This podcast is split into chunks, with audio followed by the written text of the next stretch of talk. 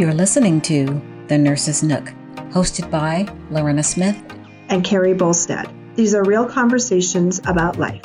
Today's topic is about finding your voice. We invite you to go to our website at lbsplace.com where you can put your comments, learn a little bit about us, and see any future podcasts that are coming up. We'd love to hear from you because our most trusted voices are your voices. Welcome to the Nurse's Nook. Well, hello and welcome everybody to our podcast.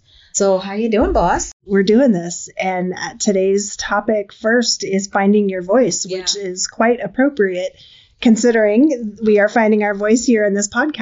Right, so, right. so tell me, Lorena, what what does that mean to you? Finding your voice. Since that's our topic, let's just dive right in. What does right. that mean to you? So, finding my voice really means um, being honest about really looking internally to find out what it is that I want in my life, what it is that I uh, want to speak to in terms of my truth, and not really being afraid or intimidated to be able to state that or live that or be that. I think that's what it means to me. What about you? Tell me, what does that mean? I, I would agree. I would agree with a lot of what you were saying. I probably ditto every aspect of that. It's it's about knowing yourself and knowing what it is you want to say, um, knowing your likes, your dislikes, um, and then being able to speak it. Whether that is, you know, attained through confidence or an understanding of your own self Sometimes it's standing up for yourself. Sometimes it's just saying what it is that you desire or want to have. It's finding that voice. I think um, much the same as you. I think there's a wide variety of definitions of what that might mean. And I think with our audience, people that might be listening, they have their own definitions of what that means to find your own voice. Yeah, I think the beauty of this topic is that it really crosses all boundaries of gender and um, racial lines and everything because whether you're a man you're a woman whether you are you know whatever ethnicity that you are people struggle um, with finding their voice because the expectations that you may want to be or that you may try to live up to. Your upbringing may have a lot to do with it. You know, not wanting to to um, disappoint people. There is a lot of reasons why we don't find our voices or why we haven't found our voices. So let's take a deeper dive into that. So, do you feel like number one, have you found your voice? I do. I feel like I have. Um, it it took me a while. Um, I think it was probably only in the last five or six years that I have started to find that voice and being able to understand what it is that matters to me, um, what who I am, what do I stand for, and for me, that was probably my career is what probably stimulated mm. that. I was very young when I went into nursing and. I was very good at following orders from the doctor, but I didn't really understand until later on in my life that I needed to advocate for my patients. And I would question the doctors, Are you sure you want to do that? What about this? Had you thought about that? And it was really where I started to find my voice as a nurse at the hospital. And then I think that eventually sort of bled over into my personal life. It was like, hey, I do know what I'm talking about. I do understand things. There's no reason to be timid or be shy. I have something to say. Mm-hmm. And I think that's kind of how that came to be for me. What about for you? When did you find your voice? Um, just to put this in context, you know, the way I was raised, I was raised in a very um, sheltered environment, uh, really in a, a, religious home, and um, and so there were expectations about, you know, how you do what you do and and the things you, you do and the things that you don't do. So it was pretty strict environment, and so a part of that also was that I was shy. And I know some of you people that know me that may be listening may wonder um, that's so not true of me, but it was very true of me when I was growing up.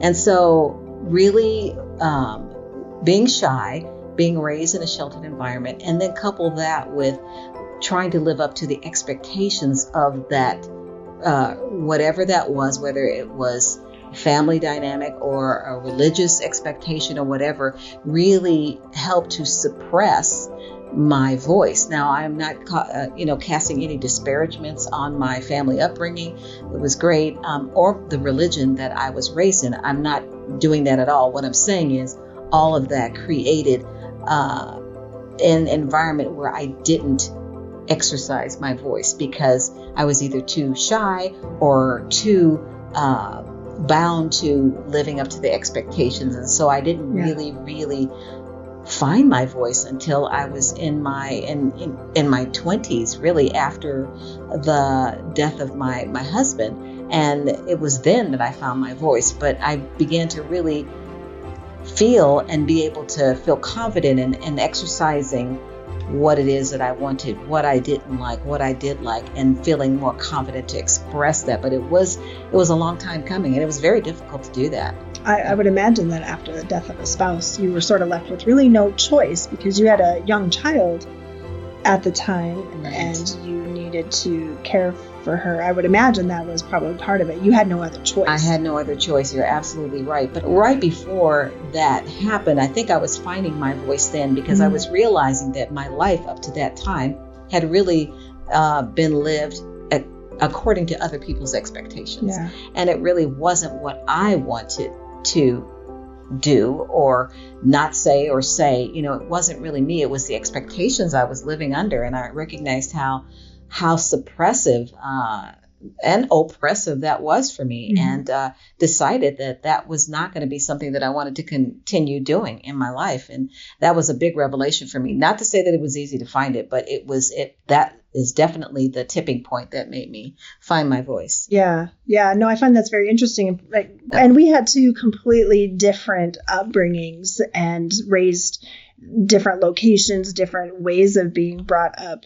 But we were both very shy and very timid. And then, you know, we had different life events that happened. You in your 20s, me in my 40s. And, you know, I know people in their 70s Yeah. that uh, Yeah. have just now begun to find their voice and really maybe they've always known who they were, but now they're able to speak to that and have conversations and say what it is that matters to them. And Yeah. um, Yeah, and when something great. isn't going right, they have the confidence to speak up and say, "Well, now wait, wait a minute. Like I'm not sure that's quite the way I see it." And uh, you know, and that's happened well into Exactly. their 70s. Exactly. You know, one of the the uh, whatever sayings that tenets, whatever you want to call it, that I live by is that you teach people how to treat you, and that is one element of me finding my voice. Is that um, setting the expectation, if you will, of how I communicate and how that communication back to me is expected. And so, Mhm. what I give, I expect to receive in return. And I know I, I have used that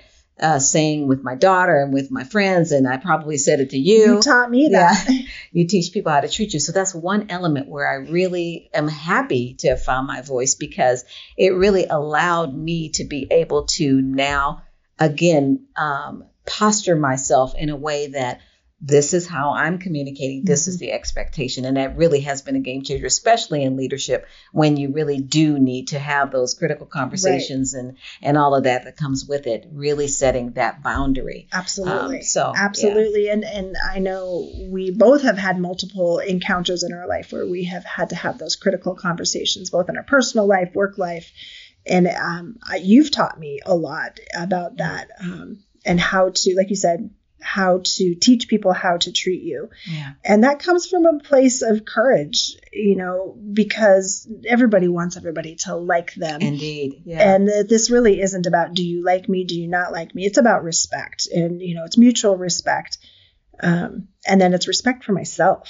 Right. It's a respect for myself is ultimately, I think, where that lies. It's so true because when you think about it, if you've been that person that has been the people pleaser and the person that really does what everybody expects and wants them to do, you are really not being true to who you are. Um, number one, and then you are allowing certain things to take place in your life that you do not want, and you end up being angry at the people, but you really should be angry at yourself, yourself. because you have not exercised your voice right. meaning what it is that I want to include in my life, how I want to conduct my life, how I, you know, all of those things that come with finding your voice.